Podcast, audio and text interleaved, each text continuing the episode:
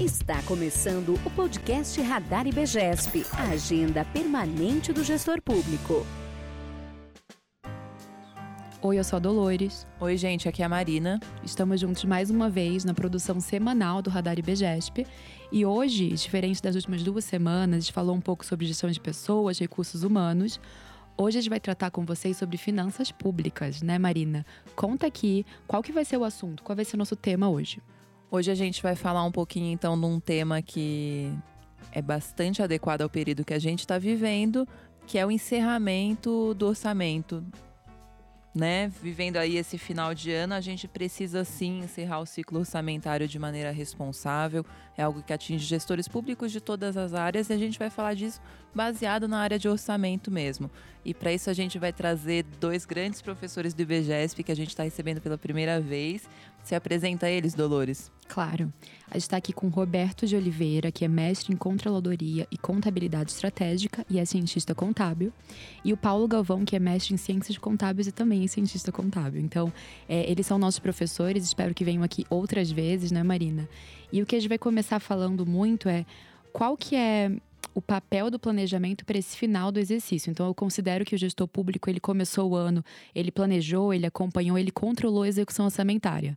E agora ele está aqui no último quadrimestre. Eu queria entender com vocês o que é que isso significa para o gestor e que pontos de alerta a gente pode começar a falar. Bom, olá, obrigado primeiramente pela oportunidade de estar aqui. Eu sou o professor Paulo Galvão e antes do professor Roberto falar do quarto quadrimestre, que eu tenho certeza que ele vai falar com bastante propriedade, eu queria dizer o seguinte: antes de chegar no quarto, no terceiro quadrimestre, nós temos três quadrimestres, dois quadrimestres aí é, que antecedem e que já aconteceram algumas coisas. Então é, é sempre importante né, é, pensarmos lá no início. Né? O planejamento orçamentário acontece sempre no ano anterior. É, a execução está acontecendo agora, nesse ano, mas de uma lei que foi aprovada no ano anterior. Tá? Então, nós temos aí é, a, a, responsabilidade do, do, do, gestor não é só no final do, do, ano, no quadrimestre. É importante que ele venha fazendo um acompanhamento, né, para e passo da execução orçamentária, para que ele chegue com tranquilidade. O professor Roberto vai explicar para vocês aí a questão de responsabilidade, de despesas passarem para o exercício seguinte, principalmente depois quando a gente chegar no final de mandato, né, porque a gente fala de final de ano, mas tem final de mandato também que tem algumas consequências. Mas é importante que, que a, o acompanhamento seja feito sempre em tempo real, para que a gente não tenha surpresas, né, Roberto? Olá, pessoal. Obrigado pelo convite. É um prazer estar aqui, né? Falando sobre finanças públicas, que acaba sendo a minha verdadeira paixão, né? É, em especial esse tema, né, que é tão impactante aí para os órgãos públicos, para os entes federados, né? A gente tem aí a, a questão do encerramento do exercício financeiro, que a gente chama, né? E esse encerramento, ele traz aí algumas preocupações para o gestor público. Como o professor Paulo disse, né? Na verdade, essa preocupação deveria ter sido antes, né? Mas não é raro a gente ver gestores públicos, né, numa situação muito complicada, a hora que ele percebe já chegou o final do ano a área pública, a execução orçamentária, ela é muito dinâmica. Então, eu costumo dizer que é uma fábrica de problemas. Né? Um gestor público ele administra os problemas da cidade inteira, né? de um município, o governador de um estado inteiro, né? o presidente da União.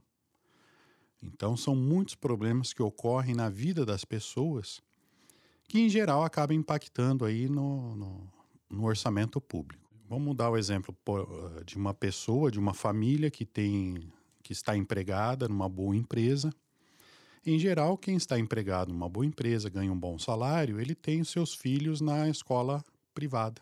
A empresa paga o plano médico dele. A partir do momento que ele perde esse emprego, adivinha onde ele vai se socorrer? É no município, é na área pública. Se ele não conseguir uma recolocação rápida, ele vai buscar socorro para a educação dos filhos na escola pública. E assistência médica, ele vai ficar sem assistência médica e ele vai socorrer aí ao SUS. Então, o orçamento municipal, estadual ou federal, ele tem essa dinâmica, né, de resolver problemas das pessoas. Então, se a gente pegar o município de São Paulo, por exemplo, que tem aí 13 milhões de habitantes, são 13 milhões de problemas que estão ocorrendo quase que diariamente, né? Com muitas pessoas que dependem exclusivamente do serviço do público, serviço público, né? né? Então, é uma complexidade muito grande. E eu costumo dizer também, não importa se o município é pequeno ou grande, o grande tem mais capacidade financeira, o pequeno tem menos, mas os tipos de problemas acabam é, sendo muito frequentes entre um e outro, né? entre um ente e outro. O fato é que, chegando ao encerramento do exercício, e a gente sempre controla isso ao longo do exercício, esse é o ideal, né? que a gente vá ao longo do exercício, desde lá do começo, a gente já vai refazendo, repetindo, é, reprogramando, revisando o orçamento. Né? A partir do momento que eu estou arrecadando, eu já verifico se aquela arrecadação está dentro daquilo que foi previsto. Se os gastos que estão ocorrendo estão ocorrendo dentro daquilo que foi fixado.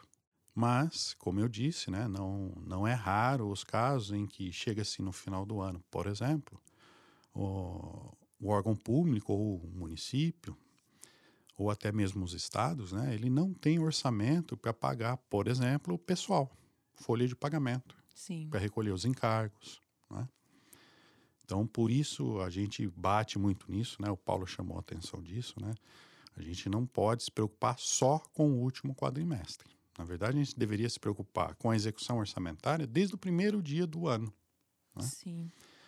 Mas a gente entende a dinâmica da coisa, né? Nós já tivemos aí atuando na, eh, diariamente né, na área pública, na área pública municipal principalmente, e a gente vê que a dinâmica né, é um furacão de problemas e que vai chegando no final do ano, esses problemas muitas vezes vão sendo empurrados para o final do ano com a esperança de que vai conseguir uma arrecadação melhor, vai conseguir aí uma, um repasse melhor de FPM, de ICMS, que a economia vai melhorar e o gestor público tem aí uma, uma sobra de caixa para passar o final do ano. O final do ano ele é muito especial, por quê? Nós temos eh, na, na parte do custeio de pessoal o 13 terceiro. E tem um outro problema, né? O 13 terceiro, ele incide INSS ou contribuição previdenciária para quem tem regime próprio. O INSS, por exemplo, o vencimento do tributo é dia 20 de dezembro. É no mesmo ano de execução. Né? Diferente da folha de pagamento de dezembro, que o INSS é recolhido no ano seguinte. Então a gente tem que contar também né, com esse recolhimento dentro do exercício, e isso acaba impactando no, na execução orçamentária. Né? Então, gente, eu costumo dizer, a gente não pode dividir o orçamento em 12 parcelas mensais e consecutivas. Né? A gente tem que entender que em dezembro, em novembro tem a primeira parcela do 13 terceiro. Em dezembro tem a segunda parcela do 13 terceiro. Então, novembro e dezembro são meses que os gastos aumentam e a arrecadação nem sempre acompanha. A arrecadação muitas vezes é frustrada e aí o gestor público fica com um grande problema na mão. É, outro problema é no final de mandato. Enquanto está durante o mandato, é possível você passar com déficit orçamentário. Veja, é possível. Não é o ideal, tá? Mas é possível. Desde que você tenha um superávit financeiro que suporte esse, esse déficit orçamentário, né? Superávit financeiro eu costumo dizer que é a poupança, né? Então a pessoa tem lá uma reserva financeira, aí ela gastou mais do que deveria, ela vai lá na reserva e tira um pouquinho, né? Então é possível você passar com um déficit orçamentário. Só que no encerramento do mandato, aquela reserva financeira ela tem que ser suficiente para tudo que você vai deixar para o próximo gestor. Pelo menos é isso que diz a lei de responsabilidade fiscal, né? Em especial o artigo 42, que trata do que a gente chama de restos a pagar. Restos a pagar, para quem não entende né, o que seria restos a pagar, são as, uh, os gastos que foram feitos no exercício, mas que vão ser pagos no exercício seguinte. E, portanto, Isso é possível. É possível, é previsto na lei. Né? O que não é possível é você deixar esses pagamentos para serem feitos no ano seguinte sem recurso orçamentário para suportar esses gastos que serão pagos no exercício seguinte. Tá? Isso não é a mesma coisa que deixar uma despesa para a próxima gestão. São coisas diferentes ou não? É isso mesmo. É isso? deixar despesas para a próxima gestão. Se deixar sem recurso suficiente, sem recurso financeiro suficiente para custear essas despesas que serão pagas no exercício seguinte, estará se cometendo um crime de responsabilidade fiscal, que é o mais Entendido. importante da lei de responsabilidade fiscal, né? Eu diria não mais importante, mas é muito importante, que é o artigo 42. É, é importante. Pode falar. O Roberto falou do resto a pagar, eu tinha até anotado aqui para provocá-lo justamente sobre isso. Né? Então, o resto a pagar ele é possível, tá? desde que você tenha suficiência. Mas nós temos dois tipos de restos a pagar, né, Roberto? É importante a gente explicar aí. Ah, e sim. tem os chamados restos a pagar processados e não processados. O processado quer dizer que aquela despesa ocorreu. Então, efetivamente, eu tenho que deixar recurso. Agora, às vezes eu tinha alguma coisa prevista e não aconteceu, é chamado resto não processado, que esse é passível né, de cancelamento. Eu acho que é importante a gente deixar isso, isso claro também, tá? Eh, o Roberto falou uma coisa muito importante na questão de dezembro, final do ano, que os gastos aumentam e a receita nem sempre acompanha. Isso é também é uma outra característica da, do órgão público. A maioria, principalmente em município, né? As principais fontes de receita são os tributos. né? E no caso dos municípios, as principais fontes de receitas, que é o IPTU, que é o imposto próprio do município, e a parcela do IPVA, que é repasse do Estado. Basicamente, esses são o carro-chefe da arrecadação. E eles acontecem no início do ano. Então, olha o gestor só. tem que ter esse cuidado, porque às vezes ele se, se ilude com a entrada de caixa de início do ano, tem uma arrecadação alta e esquece que ele tem que fazer a poupança, reservar isso para o final do ano, porque lá a receita mingua e as despesas aumentam. Tá? Então, essa é uma coisa que parece básico, né? tranquilo, mas muitas vezes as pessoas não, não se atentam para esse detalhe aí. Tá?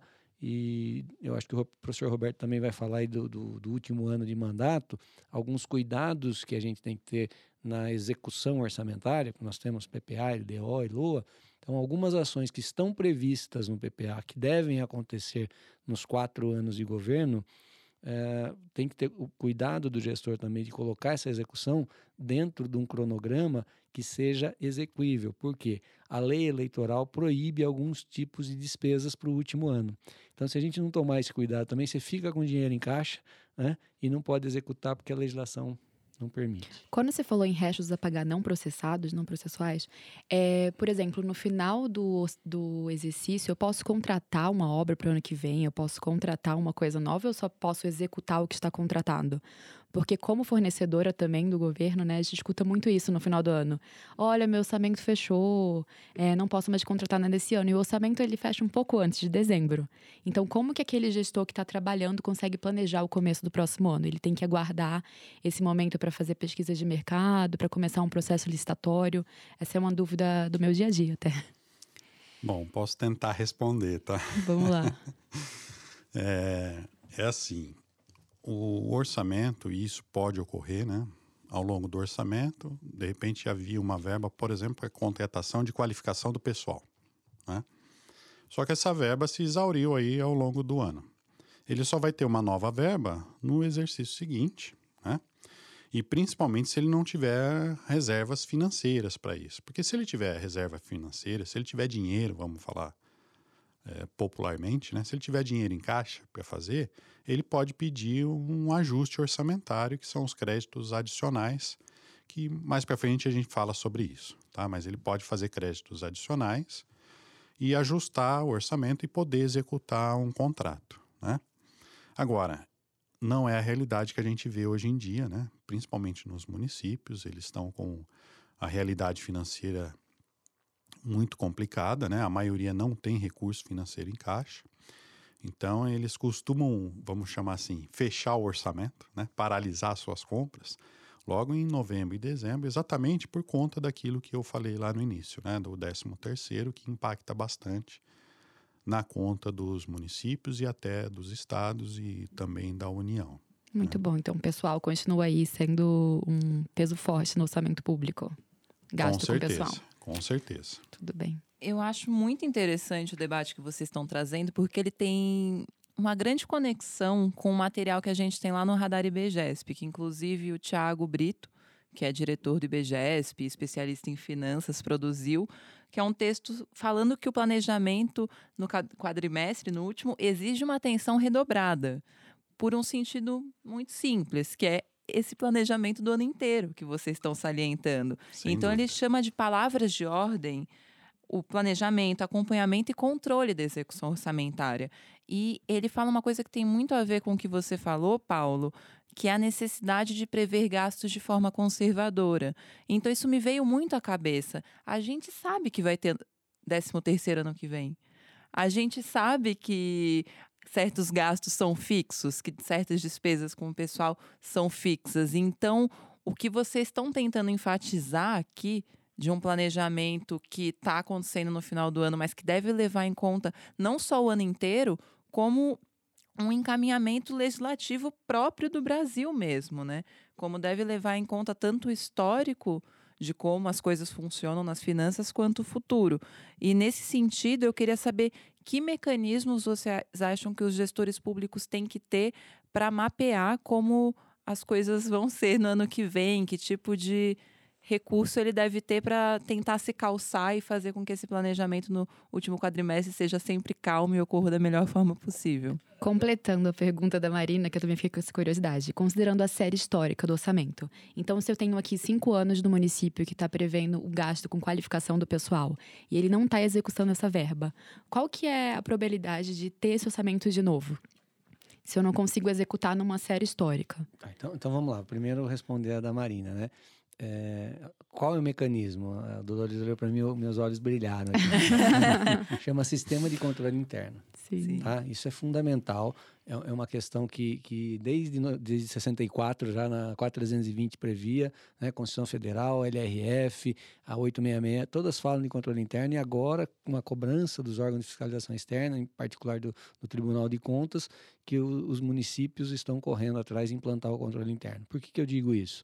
Porque só com um controle rigoroso, né, detectivo, preventivo e corretivo, a gente vai conseguir uma execução bem feita, tá? Essa é, é- esse é, um, é uma questão extremamente importante.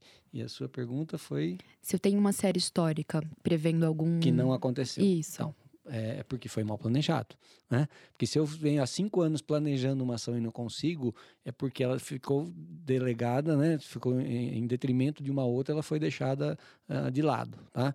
Então, assim, eu preciso, preciso, rever o meu planejamento, tá? A capacitação é uma coisa importante? Sim, senão ela não estaria prevista ao longo desse período. Então, o que está acontecendo? Voltamos né, na- naquela questão do, do- do cobertor curto, né? Se eu tenho um, um- um valor que é insuficiente para tudo, eu preciso rever as minhas despesas, né, rever as minhas prioridades e tentar otimizar a minha arrecadação né, sem onerar ainda mais a sociedade, o contribuinte, de forma a equilibrar e encaixar isso. Porque se eu estou planejando isso recorrentemente e não estou executando, é porque ou ela não é importante, né? ou eu estou executando alguma coisa que não é importante em detrimento dessa que é importante. Isso é gestão. Isso é gestão. A gente precisa analisar, né? Eh, e aí tem N situações que a gente pode verificar. Você falou do gasto com o pessoal, via de regra, em torno de 50%, né, Roberto? Até porque É a isso limitação, É isso a mesmo. limitação da LRF é nessa, nessa faixa. Entendeu? Então, assim, eu não posso gastar mais do que 54%. O Tribunal de Contas até divulgou que mais de metade das prefeituras estão gastando acima do teto, né? Isso. grande Então- parte. Então, eu só não gasto mais porque tem um teto. Agora, esse gastar não é o quantitativo, é o qualitativo. Então, fazer uma análise, fazer uma revisão, né? nós alertamos sempre, né, Roberto, não só no- no- nas aulas, mas nas palestras que nós damos, às vezes em consultoria, exatamente isso. Nós precisamos fazer uma análise qualitativa dos gastos com o pessoal. Analisar a questão de horas extras, analisar benefício, crescimento vegetativo da folha de pagamento. Né? O que, é o crescimento vegetativo da folha de pagamento? É se você não fizer nada, você ficar dormindo, a sua folha vai aumentar 1, 2%. Mas isso é possível? Sim, sem dar nenhum reajuste, né? nem repasse de inflação, a sua folha aumenta. Por quê? Porque às vezes nos planos não é plano de cargos, é um, né? é um plano só de salários, Salário. ele prevê anuênio, biênio, biênio, quinquênio, sexta parte. Então, o funcionário, sem produzir absolutamente nada de novo, só com o tempo, se ele ficar dormindo na cadeira, cinco anos ele ganha o quinquênio. Né? Não é regra, tá? É, mas assim, a falta, às vezes, de uma política, de uma avaliação, vocês já falaram sobre isso, né, na questão da carreira, faz com que a sua folha cresça vegetativamente. Então, isso acaba o quê? Consumindo recurso que poderia ser voltado para o próprio servidor, na sua capacitação. Sim. Sim. Muito bom. É, nesse texto do Tiago que eu mencionei, ele fala bastante dessa importância do controle. É, não só do controle interno, como de fato uma questão de fiscalização, que eu achei muito interessante isso que você falou, Paulo, mas também de uma planilha de controle, algo mais simples mesmo, que é Sim. nesse final de ano ver o que foi contratado e o que foi feito. Então, para finalizar hoje, eu queria perguntar a vocês dois o que, que vocês acham dessa técnica? Se vocês, como pessoas que atuaram nos municípios, viam isso sendo empregado e quais que são as melhores técnicas para que isso ocorra da melhor forma possível? Essa planilha, como é que ela tem que ser? Tá, deixa eu tentar explicar também isso. Bom, é, eu vou falar um pouquinho da minha experiência, né? Como é que eu fazia isso? Eu colocava numa planilha em Excel mesmo, né? E fazia um fluxo de caixa projetando até o final do ano tudo que ia entrar e tudo que ia sair. Né? E diariamente eu fazia aí, e aí tem que ser muito disciplinado, né? Você diariamente tem que ficar revisando isso, considerando aquilo que foi realizado, aquilo que foi executado. Você vai reprogramando o seu caixa até o final do ano. Né? Mas só o fluxo de caixa não é suficiente porque você precisa controlar as dotações orçamentárias também. Né? Então, existia também o controle de dotações orçamentárias, que era feito pelo setor de orçamentos, né? Eu cuidava mais da área financeira. O de orçamento eu que preparei, qualifiquei o pessoal e eles cuidavam da parte de dotações de verba orçamentária e eu mais da parte financeira. Né? E outra coisa importantíssima, né? Que eu chego em muitas prefeituras, a gente vai visitar prefeitos, pergunto, prefeito, qual o resultado orçamentário desse mês aqui? Muitos não sabem. Né? Por quê? Porque eles não fazem o fechamento mensal. Né? Eles deixam para fazer lá no final do ano. No final do ano já é tarde demais. Né? Então, o resultado orçamentário e financeiro deveria ser acompanhado mensalmente, com data de fechamento de mês. Né? Hoje, o, os órgãos públicos no estado de São Paulo têm data de envio das informações para o Aldesp. É, na maioria dos casos é dia 20. Só que dia 20 já é um, um, um dia muito extenso para a tomada de decisão. Né? Então eu estabelecia lá com o meu pessoal que data de fechamento de mês é no quinto dia útil. Né? Assim como as empresas fazem. Né? É, tem que ter data de fechamento para que a gente possa levantar esses dados e levar para o gestor principal para que ele tome as decisões de reprogramação, de repriorização, de redução ou ampliação dos investimentos de acordo com os resultados que você está apurando mensalmente. Né? Acho que esse é uma dica interessante aí para o gestor público, né? Só complementando, então, acho que o Roberto foi bastante claro nas explicações, mas uh, o gasto público ele tem uma lógica, né? Ele tem uma coisa que chama dotação, empenho, liquidação e pagamento. Então, para efeito de controle, né, Roberto, fica muito tranquilo isso. Para que eu tenha qualquer despesa, primeiramente eu preciso ter uma dotação orçamentária, tem que estar previsto no orçamento. Tendo essa dotação, eu preciso fazer um empenho, que é o que? Reservar esse recurso para essa, essa ação. Né? Feita, executada essa ação, a gente faz o que a gente chama de liquidação e depois de liquidada vem o pagamento. Então, isso, existe uma lógica de controle, tá? Daí que surge aquela questão do restos a pagar processados e Sim, não processados, tá? O processado é aquele que você passou pela fase da dotação, do empenho e da liquidação. Você só não pagou. Então, ele foi processado e esse você tem que pagar, não tem jeito, que é um compromisso assumido. O não processado é aquele que para na parte do empenho. Você não liquidou. Então, eventualmente, você poderia cancelar esse empenho, tá? E não passar para o ano seguinte. Obrigada, professores. Eu acho que eu aprendi muito, retomando um pouco do que o Roberto falou no começo, com o exemplo do cidadão ali que perdeu o emprego e precisou se reprogramar. Eu acho que é muito parecido para o município. Inclusive, se o cidadão está perdendo o emprego, o município precisa averiguar como que ele vai arrecadar para se manter. Eu acho que o fluxo de caixa também é uma ferramenta para o cidadão, para a pessoa, né? Não dá para saber que você está no vermelho depois de 12 meses passados. É, eu, eu costumo que... dizer que orçamento público é igual ao orçamento familiar. Sim.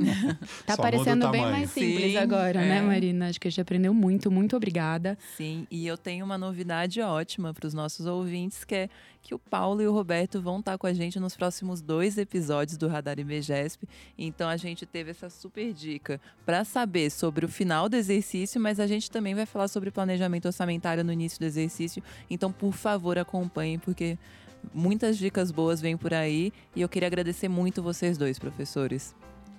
Eu que agradeço e até breve. Até Nós mais. que agradecemos. Foi até um mais, pessoal.